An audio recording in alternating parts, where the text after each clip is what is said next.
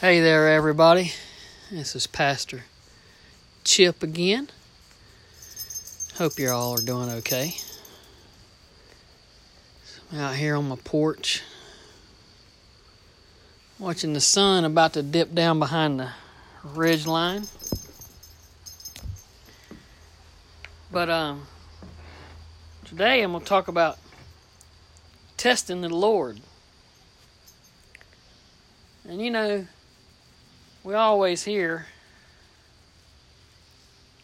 you know, Jesus tells Satan, Thou shalt not test the Lord thy God when he takes him out to the desert. But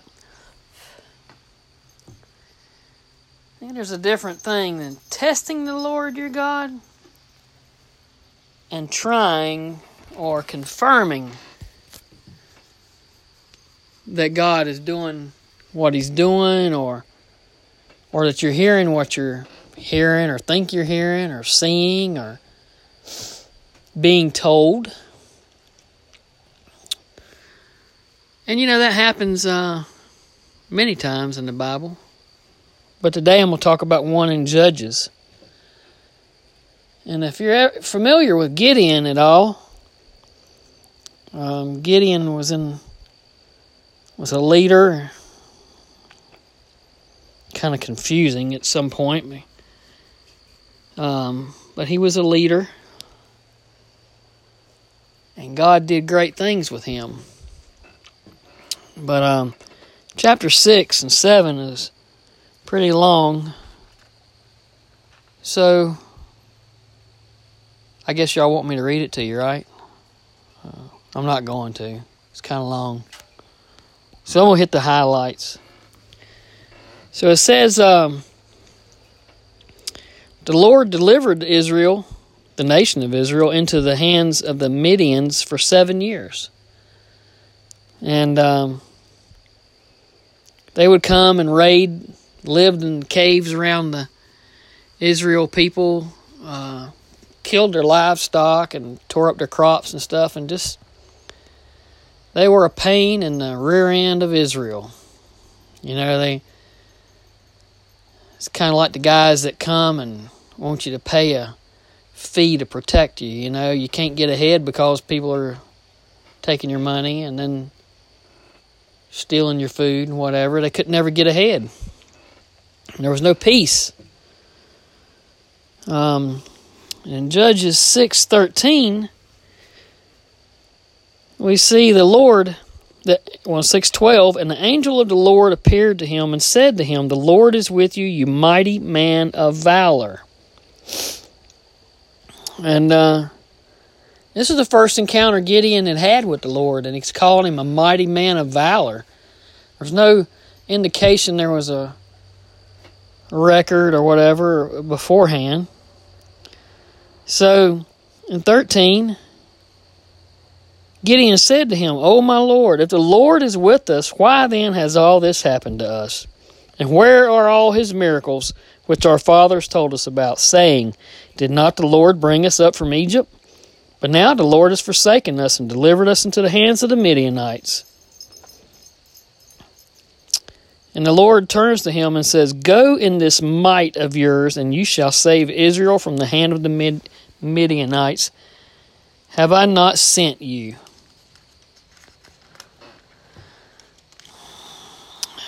So, um, 15, he says, So he said to him, O my Lord, how can I save Israel? Indeed, my clan is the weakest in the Manasseh, and I am the least in my father's house. And the Lord says, Surely I will be with you and shall defeat the Midianites as one man.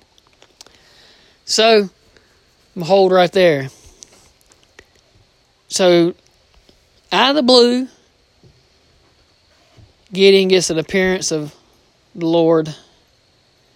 I mean, he's in his face, sitting under a tree, talking to him, telling him that he's going to do these things for him. And Gideon uh, tells him, said, you know, if you who you say you are, let me prepare a, a, meal for you. And Gideon kills a little lamb and and fixes some food and brings it out to the Lord. And the Lord says, Place it on the rock.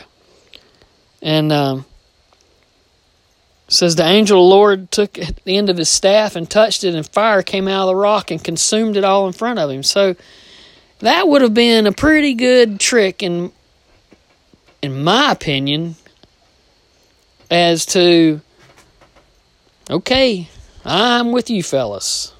You say you're God, I'm not going to question it because ain't nobody else around here got a staff that'd make a rock belch out flame and consume a a lamb and everything. But no, not Gideon. That wasn't enough for him. So he goes on. A little later, uh, he'd done some other things that the God told him to do. He tore down an altar, a Baal, and killed a bull, and caused a con- uh, uh, confrontation with the people of the, of the land but he obeyed God. But but then Gideon says to God in verse 36, if you will save Israel by my hand, as you have said, look, I shall put a fleece of wool on the threshing floor. If there is dew on the fleece only, and it is dry on all the ground, then I shall know that you will save Israel by my hand, as you have said. That's pretty simple, isn't it? You lay a, a fleece of wool out, and is and uh, there is dew on the fleece only, and is dry on all the ground. I mean, you know, you you get to thinking about it. Well, maybe maybe that's just a coincidence. So when he arose early the next morning and squeezed the fleece together, he wrung, it, wrung the dew out of the fleece, a bowl full of water. That wasn't good enough for Gideon. And Gideon says to God, Don't be angry with me, but let me speak just once more. Let me test, I pray. Just once more with the fleece. Let it now be dry on the fleece, but on the ground let there be dew. And God did so that night, and it was dry on the fleece only, but there was dew on the gr- on all the ground. Now you know these are simple times we're talking about. They didn't have a lot of technology, and you can't really write that off as anything except what it was. One night it was dry. One night it was wet. I mean, and don't forget, consuming an, a meal with a staff and a flame coming out of a rock. So he tested God to see that this was indeed the Lord going to hold true on what he said. But where am I going with all this, you say? What have you done in your life? What are things that you've seen, encountered, and you think, you know, Lord, is that that's your hand in it? You know, I like to mention that movie Jim Carrey and uh, Bruce Almighty when he's riding down the road. Lord, give me a sign, and you know there's all these signs up ahead, road in. He said, just just a sign, Lord, and a truck full of signs pulls out in front of him, and he still don't listen. He's still not seeing it. So, what are the signs that we're seeing in our life that God has things prepared for you. You know, as far as people go, you always hear, or I always hear, when you're dating people, you get red flags. You know, how many of us have been with somebody and we think, oh man, they are the shizzle. I'm going to marry this girl or this guy But then they go and do something, and you say, uh, "That's a that's a red flag." And then you say, "Whatever, something else is going on," and you're just so in so in lust with them, enamored by them and their lies or their deceit and their cunning. And you say, Lord, you know, just show me a sign if this is the right person. And then then they do something. And you think, yeah, uh, I can live with that. That's not really, excuse me, that's not really the sign I was looking for. Maybe God didn't mean that.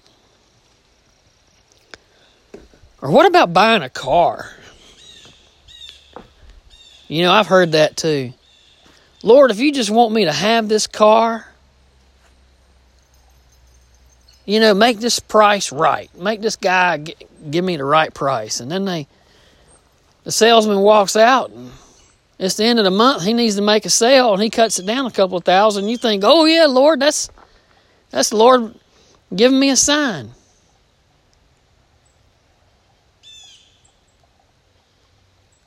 But are you testing the Lord? Are you testing the Lord in other ways? Are you saying, are you saying, God, I've got another job offer?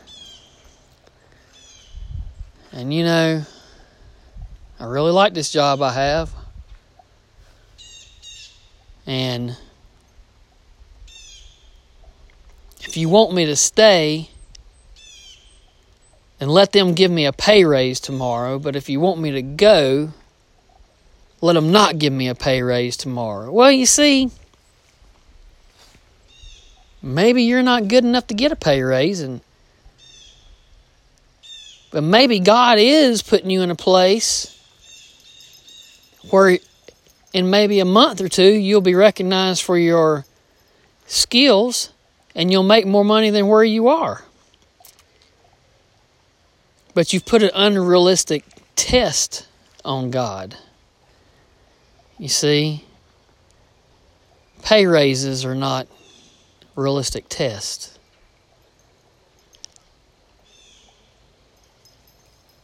And I would just say, I mean, who knows? Maybe we shouldn't go lay a fleece out tonight and see if it's a test.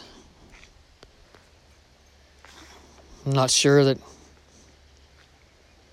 God would use that one again.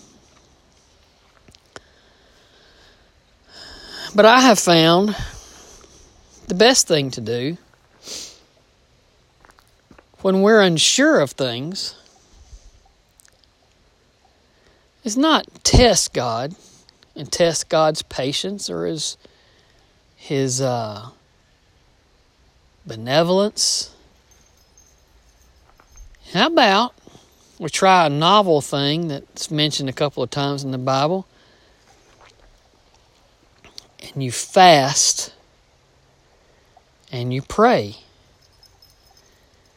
And you see, if you fast a day, if it's a major, serious issue and you feel like you really need God's influence in this, fast.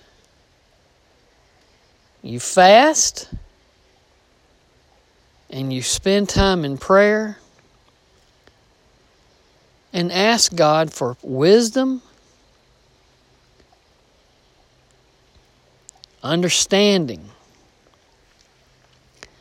wisdom in the things that you're asking for and searching for, and understanding to know that He's speaking to you, that He's opening doors for you or closing doors for you.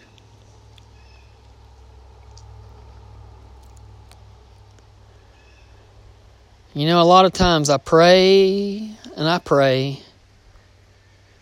I pray for the patience of Job.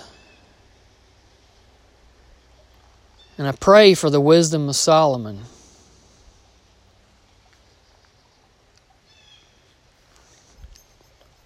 And I pay and I pray for God's grace in my life. You see, I'm a firm believer in we have consequences for our choices and actions. And I tell people that you make a rash decision without putting any thought and prayer into it. It's like it's like throwing jello against the wall. You might get it to stick. Chances are it won't. And if you make a bad decision like that, you're going to have consequences. And now you're stuck with those consequences. And now you have to pray, realign yourself, get yourself back on track. And God can still take the bad and make good with it. You may live a hard life you may have a rough marriage. You may have a difficult job because you did these things without consulting the powers that be. But if you spend some time in prayer and fast a little bit and give God a fighting chance in your life, more than just 15 minutes on Sunday, and you make that decision, you could be making a good decision. You might be making a great decision. And it might just be that you're in a no win situation, but God blesses you on the other side.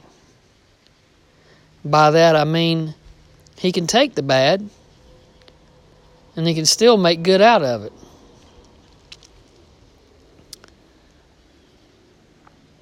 You see, too many people use God for fire insurance. Think he has to answer when we call. And you know, I think the test of the fleece is good for Gideon, but for us it needs to be possibly the fleece needs to be emblematic of us and our prayer life with Christ.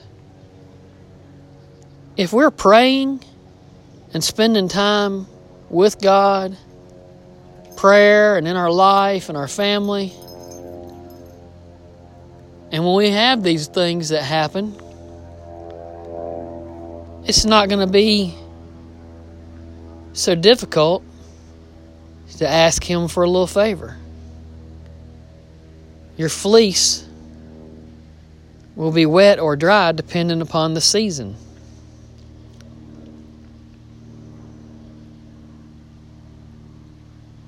But if God is a thing that you think of when you've exhausted the influence or advice of your peers and your research, and you're not getting the answers that you want, so now you go to God, you're probably not going to like the answer you get.